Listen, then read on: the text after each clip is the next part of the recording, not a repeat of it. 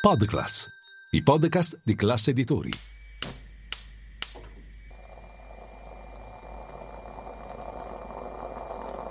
Buongiorno dal gruppo Classe Editori. Io sono Massimo Brugnone. Oggi è lunedì 15 maggio e queste sono notizie a colazione, quelle di cui hai bisogno per iniziare al meglio la tua giornata.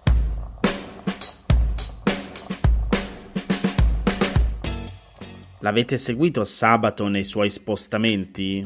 Il presidente ucraino Volodymyr Zelensky è stato in Italia per una visita di Stato per la prima volta dall'invasione russa dell'Ucraina iniziata nel febbraio del 2022.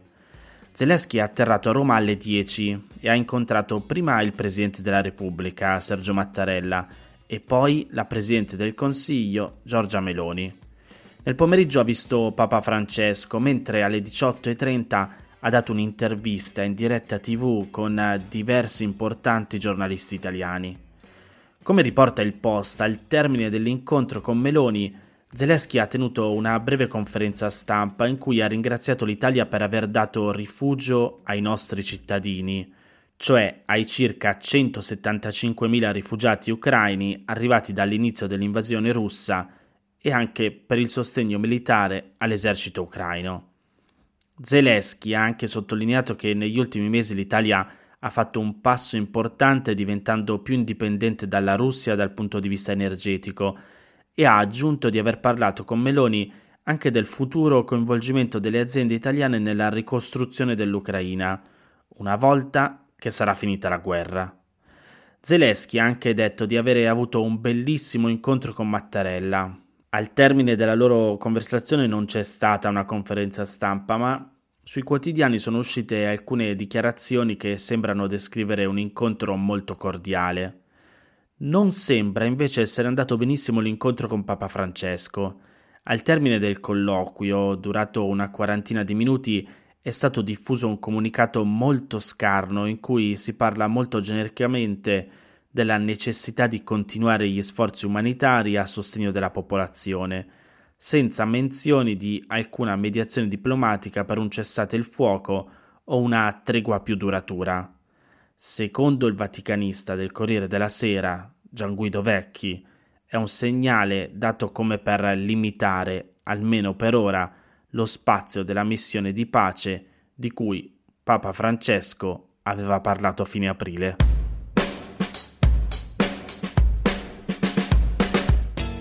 Ci sono 37 province italiane in cui c'è un tasso di natalità superiore alla media, che è dell'1,25 figli per donna. Ed è interessante provare ad indagare i motivi di questa natalità superiore. I dati dell'Istat dicono che nel 2021 la provincia italiana col tasso di fecondità più alto è stata Bolzano, con una media di 1,72 figli per donna e quella di Bolzano è stata anche l'unica provincia con un tasso in crescita rispetto al 2010 ed è anche una delle province in cui il tasso di fecondità è aumentato rispetto al 2019, l'anno precedente all'inizio della pandemia. Al secondo posto dopo Bolzano c'è Ragusa, in Sicilia, con 1,45 figli per donna, un dato identico al tasso di fecondità del 2010 e in crescita rispetto a quello del 2019.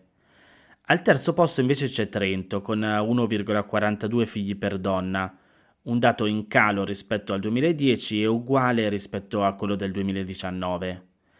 Vi evito la lista completa di tutte le province sopra la media, però è interessante guardare questi dati dell'Istat perché segnalano una controtendenza rispetto al generale e progressivo calo della natalità dell'ultimo decennio in Italia anche se ovviamente è facile intuirlo, i dati delle 37 province con il tasso di fecondità più alto sono comunque molto al di sotto del cosiddetto livello di sostituzione che è del 2,1, cioè 2,1 è il tasso che assicura a una popolazione la possibilità di riprodursi mantenendo costante la propria struttura e che permetterebbe di interrompere il calo demografico.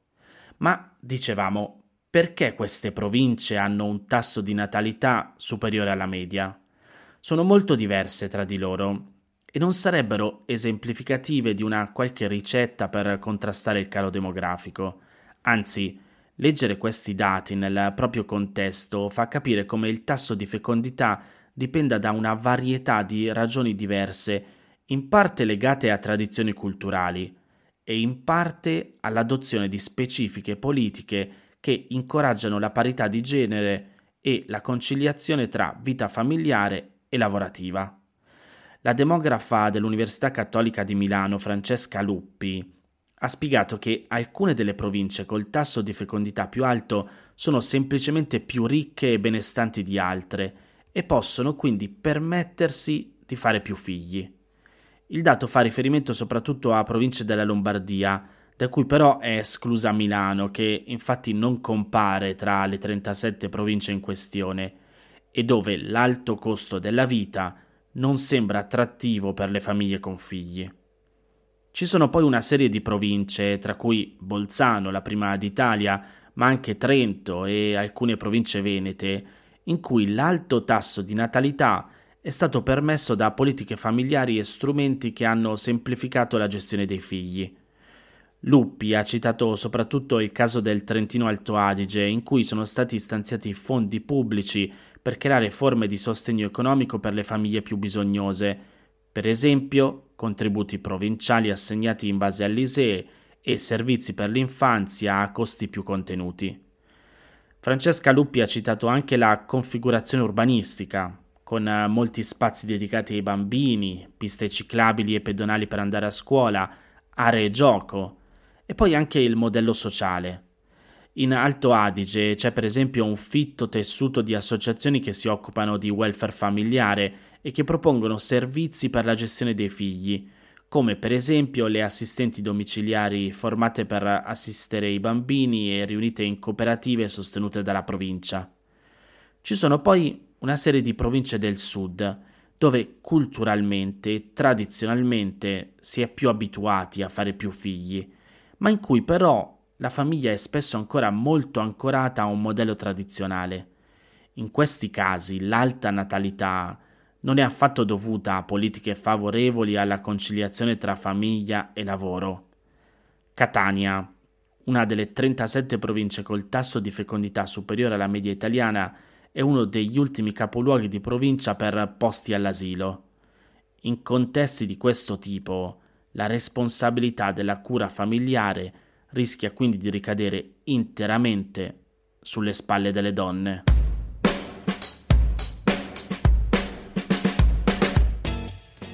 Se il caro prezzi in versione affitti universitari sta dominando il dibattito di questi giorni, non serve immaginazione per prevedere quale sua prossima declinazione stia per colpire le famiglie italiane un nucleo di quattro persone dovrà rinunciare in media a uno o due giorni di vacanza a settimana in alta stagione se la sua capacità di spesa per le ferie estive non è cresciuta rispetto al 2022. Alexis Paparo riporta sul Sole 24 Ore i dati raccolti dal portale lastminute.com in cui si stima che i prezzi per i voli nazionali siano cresciuti anno su anno dal 31 al 34% e per le tratte internazionali, prenotando adesso per luglio, si tocca il 45%. Secondo Skyscanner, sull'aumento dei prezzi pesa anche un altro fattore, oltre all'aumento della domanda. Nel 2022 la prima volta che le restrizioni ai viaggi si sono allentate e la domanda era in aumento, i prezzi dei voli sono stati artificialmente abbassati per riconquistare la fiducia dei viaggiatori e i fornitori hanno spostato la capacità per servire le rotte più popolari e competere per le prenotazioni.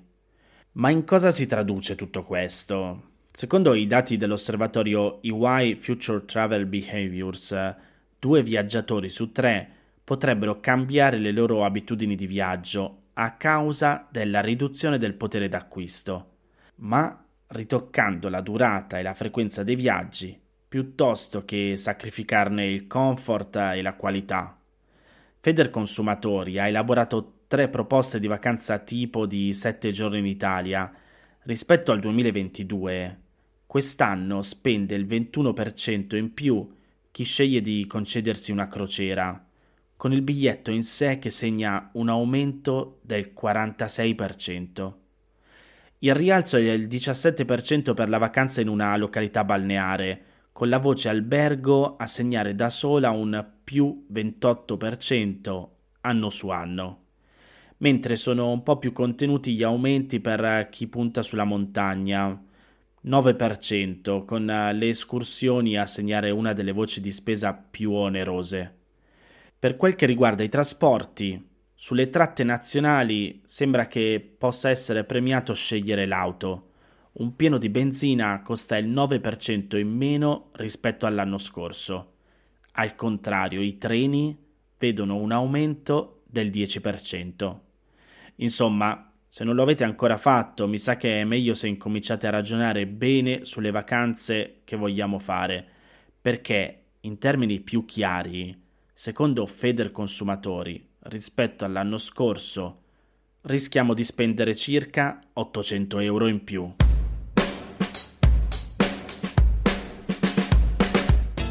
Queste erano le notizie a colazione di oggi. Se volete suggerirmi alcune notizie o mandarmi i vostri commenti su quelle trattate, potete scrivermi all'indirizzo notiziacolazione.it. Se volete rimanere aggiornati c'è il canale Telegram di Notizia Colazione. Nel sommario della puntata trovate il link per gli altri podcast del gruppo Classe Editori. Io vi aspetto domani per iniziare insieme una nuova giornata. Un saluto da Massimo Brugnone.